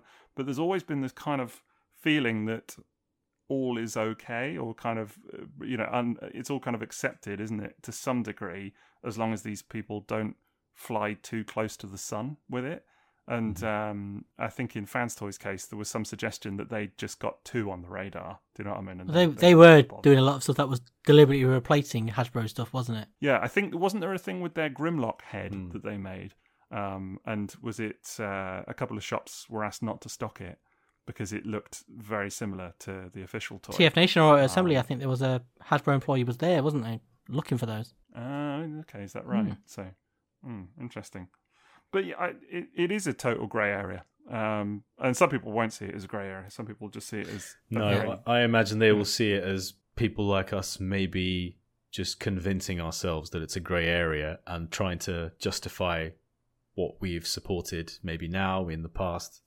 And you know, I have to admit, there's an element of that. If we really, uh, if we really wanted to be strict and black and white about it, I, w- I would never spend a penny on third-party products. I don't these days, but you know, I have. Hmm. But then I used to buy stolen test shots too. So wow, I suck. You're the thief. I'm the worst. Little Icelandic police coming around for you now. That's it. So to get back to the topic, then, is it legitimately bad for the brand? No. I I would say no because I don't think the brand has ever been stronger. Yeah. I don't. I'm not saying that as a result of third party, but you know. And you can see how much of it has been shaped by third parties right. now by the direction it's gone with collectors and things like that, like the character choices, the obscurity now. The, the we, we always used to say they'll never do that, wasn't it? It was combiners was always one. They'll never ever go back to doing combiners like that again, and then they did it, and it, power dashes, everything like that, all these different characters that I don't think you'd have ever seen mm. if they hadn't noticed the appetite on. It'd be fan sites and stuff. They will be seeing all these third party headmasters. Things. Yeah, headmasters. All of this, and I think I think that's what they would they would obviously have been looking at. They're obviously aware of it because we've seen it in official photos, haven't we? We've seen like in designers' backgrounds, we've seen third party toys on shelves. Like, uh, mm. remember the Ultra Magnus upgrade kit was always in one of the designers' uh, offices. It was, wasn't it? Yeah. Yes, there was a now. picture of it. Yeah, yeah, yeah, was, yeah, for sure. So there's always, but that, yeah, that person was. was. summarily executed. So I don't know. yeah, was, right. That was worth. Never it. seen. He started fans toys. But I, I, I, kind of agree. I honestly think that it's it's a fair point, isn't it? without access to numbers and without really getting a peek behind the curtain and knowing what discussions are had, you know, the fact that the brand is doing seemingly better than ever you know, and putting out all kinds of wonderful product. There are lots of happy people around. Hmm. Yeah, exactly. Everyone's getting what they want. So there's never been more appetite for Transformers. That's why they're unhappy. Yes, yeah. yeah. There's ne- but there's never been more appetite, has there? There's there's more Transformers toys year on year than certainly any of us can keep up with, and yet the third party scene continues to go arguably from strength to strength as well. Do you know what I mean? And and you see more new third parties popping up all the time. Uh, you know, the, people often talk about the third party bubble. Will it burst? I've seen no sign of that. Do not. I don't know, but uh, it, it mm. strikes me that you know the whole thing's still continuing apace. You know, you've had yeah. individual companies struggle, like Make Toys and things like that, but it's it's still going. Do you know what I mean? I do think there has been a negative, and I think that has been with the way it shaped what Hasbro and Takara do. Because I do think Transformers now has pivoted a bit too much to being adult and collector focused and rather than for kids. And I think in some ways, that probably be my, my controversial opinion on Transformers. I think it's being drowned and strangled by adult collectors, really, because that's mostly what it is now. And I think we're kind of losing that fun and imagination, and it's becoming very much a case of not just G1, but very, you know, targeted at us, not kids anymore. Yeah, yeah, yeah. You gotta, you gotta love things like Robots in Disguise 2015 for not being that. Yeah, Hmm. You've got to love lines like that for giving us a robot lobster car and things like that. You know, a moose and a wolf. But I mean, right. but you look at how those things are sort of derided, like by the well, the I suppose the adult fandom, but it, they just don't seem to catch on in that same way. And it does a lot of times when you look at the way those toy lines are marketed and stuff, it doesn't feel like it has the same focus as everything else does now, like it once would have. And and do you think that's as a result of third party in some way? Do you think the third party kind of pushed or accelerated maybe that that adult orientated aspect? I do because I think, like I was saying earlier, I think it caused. It wasn't the only thing, but it's a factor where Hasbro saw where there was a lot of money by going for collectors. So now you're getting all the lines you see in shops, it's mostly generations, isn't it? And you'll see some Cyberverse Mm. stuff or whatever. But you've you've lost that. Like we would have had the old RID or the Armada Unicron trilogy, all of those things, Prime, where they were the focus, and it's it's instead that like Cyberverse feels like like the backseat passenger, doesn't it? Rather than Yeah. like masterpiece and all these things. I think that stemmed from third party stuff, sort of dragging it in that direction. It's not their fault, but it's like masterpiece No, and all no, of that. I- so. totally see what you're saying. I I had to laugh recently with the whole the reveal about I think it was Lift Ticket actually talking Yeah. about that one again that really made me chuckle because it is at the heart of it. It's a children's toy because of the way it's been sold. Will it ever make it into the hands of any No. children? Are any children going to own that that red hoist? Do you know what I mean? Actually, how many? Because it's you know it's it's being sold in relative. Uh, you know, sort of scarce quantities or whatever. Seemingly, it's it's an exclusive. You know, it's Mr. being- Six O, Yes. Diaclones are not for children. right. I knew you were going to say that. Yeah. it's adult collecting 101 here. But uh, but you know, it's just a, it's a funny old thing, isn't it? Because it's it's a, it is a homage to a toy from 40 years ago, but still fundamentally it's a kid's toy. Yeah. But it's not really going to make it into the hands of many children. So it's it, I'm not saying that's bad. I'm just saying it's a it's a thing that occurred Yeah, to me. because you look at something like Generation. Thing that occurred to me is never gonna make it into children's hands. Forty year old toy, forty year old toy. Man, the ice has frozen him up, hasn't it? Yeah, wow. But not his vocal cords. But yeah, with the generations, it's a ostensibly it's a children's toy line, but it's never marketed as such, is it? And it's like that. Yeah. And you even see the way people react to it online, and it's very grown up, isn't it? It's so much criticism all of the time. That's where it all seems to come from. Yeah, grown up is the first phrase that came to mind when I think of the criticism of those toy lines. But I mean, it's adults, isn't it? It's it's, it's not children talking about these toys.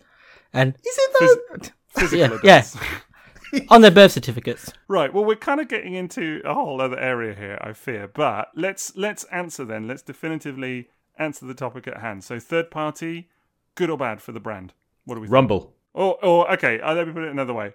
Third party, is it bad for the brand? No. Not today. Okay, that's fine. I can accept that. I thought Maz was going to have to phone a friend then to find out. yeah, exactly. Yeah, ask the audience. But no, there's. Uh, I think it's it's a very difficult topic, isn't it? Let's be fair. And there are Nuanced. probably two, two, yeah, very heavily nuanced, and lots of shades of of grey or whatever color you want to think of it as, of as you know. But uh, It's it- just lots of it's- shade. yeah, lots of shade. Definitely lots of shade. Lots of positives, some negatives, you know.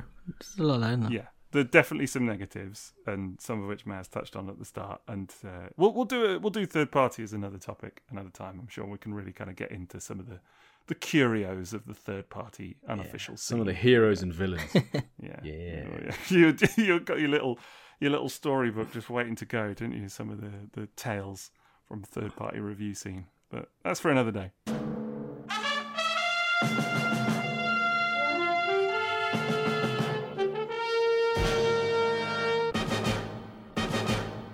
So we're going to do one last final quick debate. Hopefully a quick one, knowing us. But uh, we're gonna we're gonna keep it light and breezy with this one. But uh, hopefully an easy one to solve. But it's the well, it's another uh, question related to G1 fiction, specifically the 1986 Transformers movie, and it's another hotly contested topic. It's the identity, or the original identity, I should say, of the characters Cyclonus and Scourge, because of course they are presented in the film as you see all the dying stroke dead Decepticons kind of floating, and it, and really we don't know if they're dying or dead at that stage. They might all be dead, but they're flying, you know, through space. Unicron picks them up. You see the whole reformatting sequence, and then you get Scourge and two sweeps that are presented in the frame, and you get Cyclonus and a second Cyclonus referred to as Armada, his Armada, who's never seen again. But the big question has always been which Decepticons were turned into these characters, and does it matter? So, thoughts on that one, lads? I think it does matter a little bit. Okay. Because if you think of the theme of the movie is losing all of your old friends, and then you get a bunch of new friends. That is, Maybe some of them Okay. didn't even get toys. You know, Wow. just the whole thing, right? I never thought of that. And if you know, if you're like me, I loved those jets and those cone heads and Starscream, Thundercracker Sky. It was bad enough we lost Starscream that way. That that hurt. And then what you get is you get Thundercracker and Skywarp. You know, and it's just fixed in your mind from years of, you know, Transformers, Sunbow, Hasbro doctoring, and then they get turned into minions again. And they were always a lot more loyal than Starscream were, Thundercracker and Skywarp. And I just think it's the natural direction to go. Well, obviously, those two prominent goons became the next range of prominent goons. But uh, you know, when when you look at the footage, it's like it's pretty obvious it's not the case. I know. You, you just have to come to terms with the fact that Skywarp became the dude in the background, that it disappears. and he's gone. Sorry, Yeah, guys, yeah. Skywarp's gone. I know the the purple and the cool purple one. The yeah. Insecticons That's Alf. Yeah. of all the characters to become minions as well. It's the Insecticons who are like the rebels all the way through the cartoon, aren't they? Right, like Bombshell was a, was a proper little git. Yeah. wasn't he? he wasn't just like falling in line. So They were course, always you know, working to kind of undermine. Megatron, weren't they? And you know, Yeah. foil his plan. And then he Mm. becomes like super loyal Cyclonus, which is what Skywarp was at the very start of Transformers cartoon. He was the one who revived Megatron, and he was there, and you know, he was there, man. I, I actually think that this wouldn't be a debate. I think people would be happy if Bombshell was Scourge and the Insecticons were the Sweeps or whatever. I don't know. no, no, then um, I would have been sad because we would have lost Thundercracker. But I, I, yeah, but I think I think if Thundercracker and Skywarp had become Cyclonus and the Armada, maybe that would be different somehow. Yeah, yeah. I don't know. I never ever thought of that. See that? Yeah, that would If the, make sense. if the Seekers had become the Cyclonuses, Cy- Cyclonus Psy, and if the, the Cycloni. Insecticons had become the the Scourge and Sweeps, maybe there would have been some distinction. there. But it's random, isn't it? It's totally random. So, I mean, for the record, in the footage, what you see is Thundercracker becoming Scourge in the Yeah. front of the frame, assuming that is Scourge. I mean, if you were going to visually communicate this Yeah. as an artist, you Pretty couldn't clear. make it clearer, mm. could you? Let's The put name tags above them The arrows. intent is, is totally the blue one sure. becomes the blue The- one. Yeah, there you go. Yeah, Yeah, yeah. see, that's where you start getting it. No, but of course, you know, Bombshell's got a bit of purple on him as well. Yeah, carry on, carry on. So yeah, and then and then Kickback and Shrapnel become Sweeps, seemingly. Uh, Bombshell becomes Cyclonus. because he's and right there in front. He's, He's the, the- he's, he's the, the furthest towards the camera. Yeah, yeah, yeah. He's got a bigger flex on. Yeah, he's, he does it. He does the big flex. He does the muscles, doesn't he? Yeah, yeah, absolutely.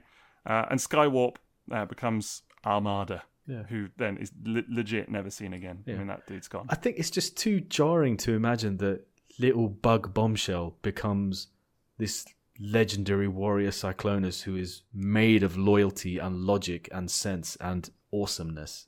It's just hard to con- reconciliate those two So things. is that why this is still a topic? yeah, I think so. Yeah, I think that's Because people be- can't get over the idea that the character that they're less keen on becomes the really cool character in the next season. Because Bombshell was never really a fan favorite, was he? No, and, and he's not the one you associate with a super sleek and sexy black and purple flying mega jet, is he? It's just nah. So would you? What would your preference have been then, Maz? To see to see Thundercracker as Scourge and Skywarp as Cyclonus? Is it the Skywarp becoming Cyclonus bit that's like the real point for you? I don't. I was never even that keen on Skywarp because Skywarp is obviously a div, Mm. uh, and Bombshell isn't. It just makes more sense, doesn't it? Like Bombshell isn't a div, and But you know, surely, Cyclonus isn't a div. but surely Skywarp being Armada makes sense because Armada just disappears like Skywarp would. He's probably just like popped out of He somewhere else. teleported Yeah. out of. Teleported out of the movie. Noped right out of there. Noped out of there. Yeah. yeah, I guess I just wanted those guys to still be in it in some way. That beneath it, it's still them. Just like beneath Galvatron, it's still kind of Megatron. He just kind of wanted Thundercracker and Skywarp to still be there. Mm. But that's I really that. like really get that. thin and flimsy reasoning. It's really clear from the visual presentation of those scenes who's Mm. who. Like no doubt. Liam, do you have a preference? No, not really. I remember as a kid trying to figure it out, but I was never that bothered. I was more like just like, oh, new toys, new characters, and they've gone. New toys. It, it wasn't until I got became an adult and I remember like started to get into the fandom and stuff. I remember people being like really, man, planted flags on hills of who it had to be, and I was like, it doesn't matter. it yeah, doesn't matter. it causes so much disagreement, doesn't Yeah. it? It's just one of those where people are like willing to present their their TED talk or whatever yeah. about why, why, why there's an alternative explanation for some of it and like little visual yeah. clues or references. But I think it is pretty clear who's yeah. who. Hmm. I guess the bigger question is then is does it matter actually? Because like if they're yes, you could argue that you know Megatron becoming Galvatron is an important thing because he's the leader, and there are some clues later on that actually he's retained memories and things like that. You know, but never that never happens with Cyclonus and Scourge, does it? There's no, never any so indication. different. They're right. so new. There's never any clue even even a smidge of a hint that they remember anything from from before. Oh no, Cyclonus he says something in one of the episodes, doesn't he? He makes a reference to his his past, not as a particular character, but he makes he says something where it suggests that he remembers the past. Oh, I don't remember that. I, I, I could be wrong, but I could have sworn I was rewatching one recently, and he just said something about you know very briefly as if he. You sure it wasn't Judd Nelson? yeah, it was a haunted toilet. One of Liam's dreams. Yeah. Judd Nelson and a toy toilet, and Cyclonus was there, and he said this thing, and yeah, it probably was. To be fair, uh, he'd probably eaten some pickled onion monster munch five minutes before. The worst flavour. He was in a bit of a, a, bit of a fever or something. I don't know, uh, itchy head fever. Uh, but uh, no, I, I, think there's no there's no real indication that it, that it matters. So I guess that's the thing. For all we know, Unicron just used them as as like I don't know reject parts essentially. Yeah, maybe they were all dead, and he injected existing personalities into them. Couldn't do it to Megatron because he was still sort of alive, so he got this weird hybrid right. with Leonard Nimoy's excellent voice. God, it's a great movie, wasn't it? I don't care what anyone says. Yeah. What a wonderful, amazing movie. Cartoon art that movie. Is. I tell you what's not up for debate is that what you've just yeah. said right there because mm. you, are spot on, my friend. Absolutely. Mazza's first right opinion. I know. That will treasure that one. And on that bombshell, okay, so definitive answer then. just sailed right past it. I'm just yeah, I'm just gonna segue past that one. Honestly, I'm just like nope, noped out of that one. Uh, so on that uh, uh, horrific pun, uh, so let's let's set this one to bed then. So are we agreeing then? Thundercracker is Scourge, Kickback and Shrapnel, Sweeps, Bombshell Cyclonus. Skywarp. I thought Bombshell was Skywarp. Didn't we agree that? No. Bombshell is Skywarp. No. Oh, I'm just gonna leave that in there. Yeah. just gonna leave it You're there. Just inventing your own fiction. what are you doing? That's not the first time that's happened. Have, have you had yeah, to balance out the one right opinion with a wrong opinion? Is that what... yeah, as, as, wrong as it could get. Yeah, have to scene. readjust the scales. yeah. You're gonna cast Judd Nelson in it, honestly. anyway, that's uh, hopefully that's put that one to bed. There you go.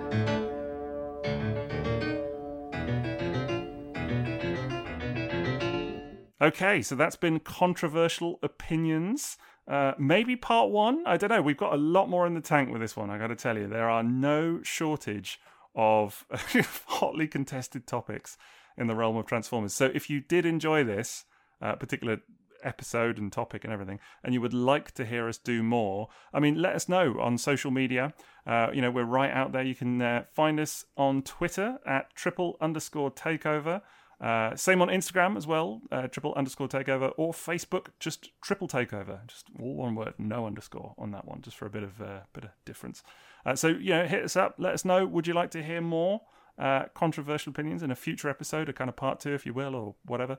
Uh, and let us know some topics as well. Do you know what I mean? That you'd like us to, to talk about specific bits that we can can kind of put to put to bed. You know, just really kind of get get the definitive triple takeover thoughts on that. Uh, but we do have one more question for tonight, don't we, Maz? Yes. Uh, we have a tier where our, our patrons can, I'm still calling them patrons, they can ask us a question that we will answer on the show. Uh, before we do the question, I just want to give the typical shout out to all of our Sixo's butlers, and the list has grown again, so this is going to be an even longer list wow. this time. So a big thank you to Nick, Jonathan, False Logic Howard, Dean Watts, Danny Roberts, Chris C137, Andy, Cannon, Preston, Brian Fox, Chris, Billy Ho, Spiderfather, Adam Shoemaker, Zachary Blader, Matt, Stephen Perkins, Bad Saturday, Justin Massaro, Dave Dalrymple, Snowcrack, Julian Trombetti, Geo Kaiser, Yusufa, John Pearl, Cliff Saros, Loxa, and Troysef. And a partridge in a pear tree. right. exactly. Four. Four glorious tears. And uh, patron question is from Julian Trombetti, and it is about the Unicron trilogy. Do you think that Hasbro Takara will start revisiting the Unicron trilogy more often in the future as people my age that watch the shows growing up start aging into the independent adult world? Or do you think we'll just have to keep praying for third party recreations? They're already doing it. So, yes. Yes. Yes. I think I they will. would be very surprised if they didn't start plundering those depths of that fiction for that generation, that age group. Yeah, for sure. Very much think it will happen. I'm well up for it as well. I think it's great. Uh, that that Legacy Metroplex is cool. Isn't it? That's, that looks fun. Yeah, and there's rumours, there were leaks, weren't there, of the Legacy Armada Starscream as well. Yeah, yeah. Okay, that's cool. I'm well up for that. And the So- previous generation toy, that was really good as well. Yeah. Well, there was always talk, wasn't there? Because they did the Armada Prime, uh, the one, the the grey prototype that they Yeah. unveiled and then never released, and everybody was like, "When's it going to come out?" And they did the Cybertron Prime, didn't they, as well, recently? The Galaxy Upgrade Optimus. Yeah, yeah, that's true. Um, but I think they will do more, and I think Legacy. Uh, it's been surprising to me that actually Legacy so far has been mostly G1, but I think they'll they'll definitely do Yeah. Okay, fantastic stuff. So again, you can find us on uh, Patreon, uh, patreon.com forward slash triple takeover. Uh, or is it no? it's- Yeah, it is just triple takeover, isn't it? Yeah, triple takeover. Patreon.com forward slash triple takeover. Check us out for our four glorious tiers. Uh, already given you the other addresses, but there is also our Redbubble as well. This is a bit of a long one, but it's redbubble.com forward slash people forward slash triple takeover forward slash explore. Uh, and there you can find all kinds of designs, some man in pig stuff, uh, some uh, weirdly coloured omnibots, uh, lots of things like my butler, Sixo's butler, actually on there as well with his little white gloves, bless him. Uh, all on t-shirts and leggings and backpacks and all kinds of clobber. So go and check that out and get yourself get yourself kitted out. We actually had a, a merch request recently to do some apologetic ramp merch. So again, you know, hit us up with some ideas for merch. If you want to see something from the show on a t-shirt or an apron or a pair of leggings, just give us a shout. Christmas stockings, telling you. That's where the money is. All right, yeah. Uh, uh, also worth mentioning that our sponsor, just one last time, tfsource.com. So please do check them out for all your Transformers and third party needs. And uh, yeah, loads of great stuff in stock with them at the moment. So, lads, where, the, where can they find you on social media? Liam? I can be found as Toybox Soapbox on Instagram, Twitter, and Facebook. I can be found as at TF Square One on Instagram, Facebook, and Twitter. And I'm at 60TF on Twitter, Facebook, Instagram, and YouTube. So that's it then. The controversial opinions for today have been laid to rest. So I hope that you've enjoyed that. Let us know if you'd like us to do more in the future. And thank you very much, and good night.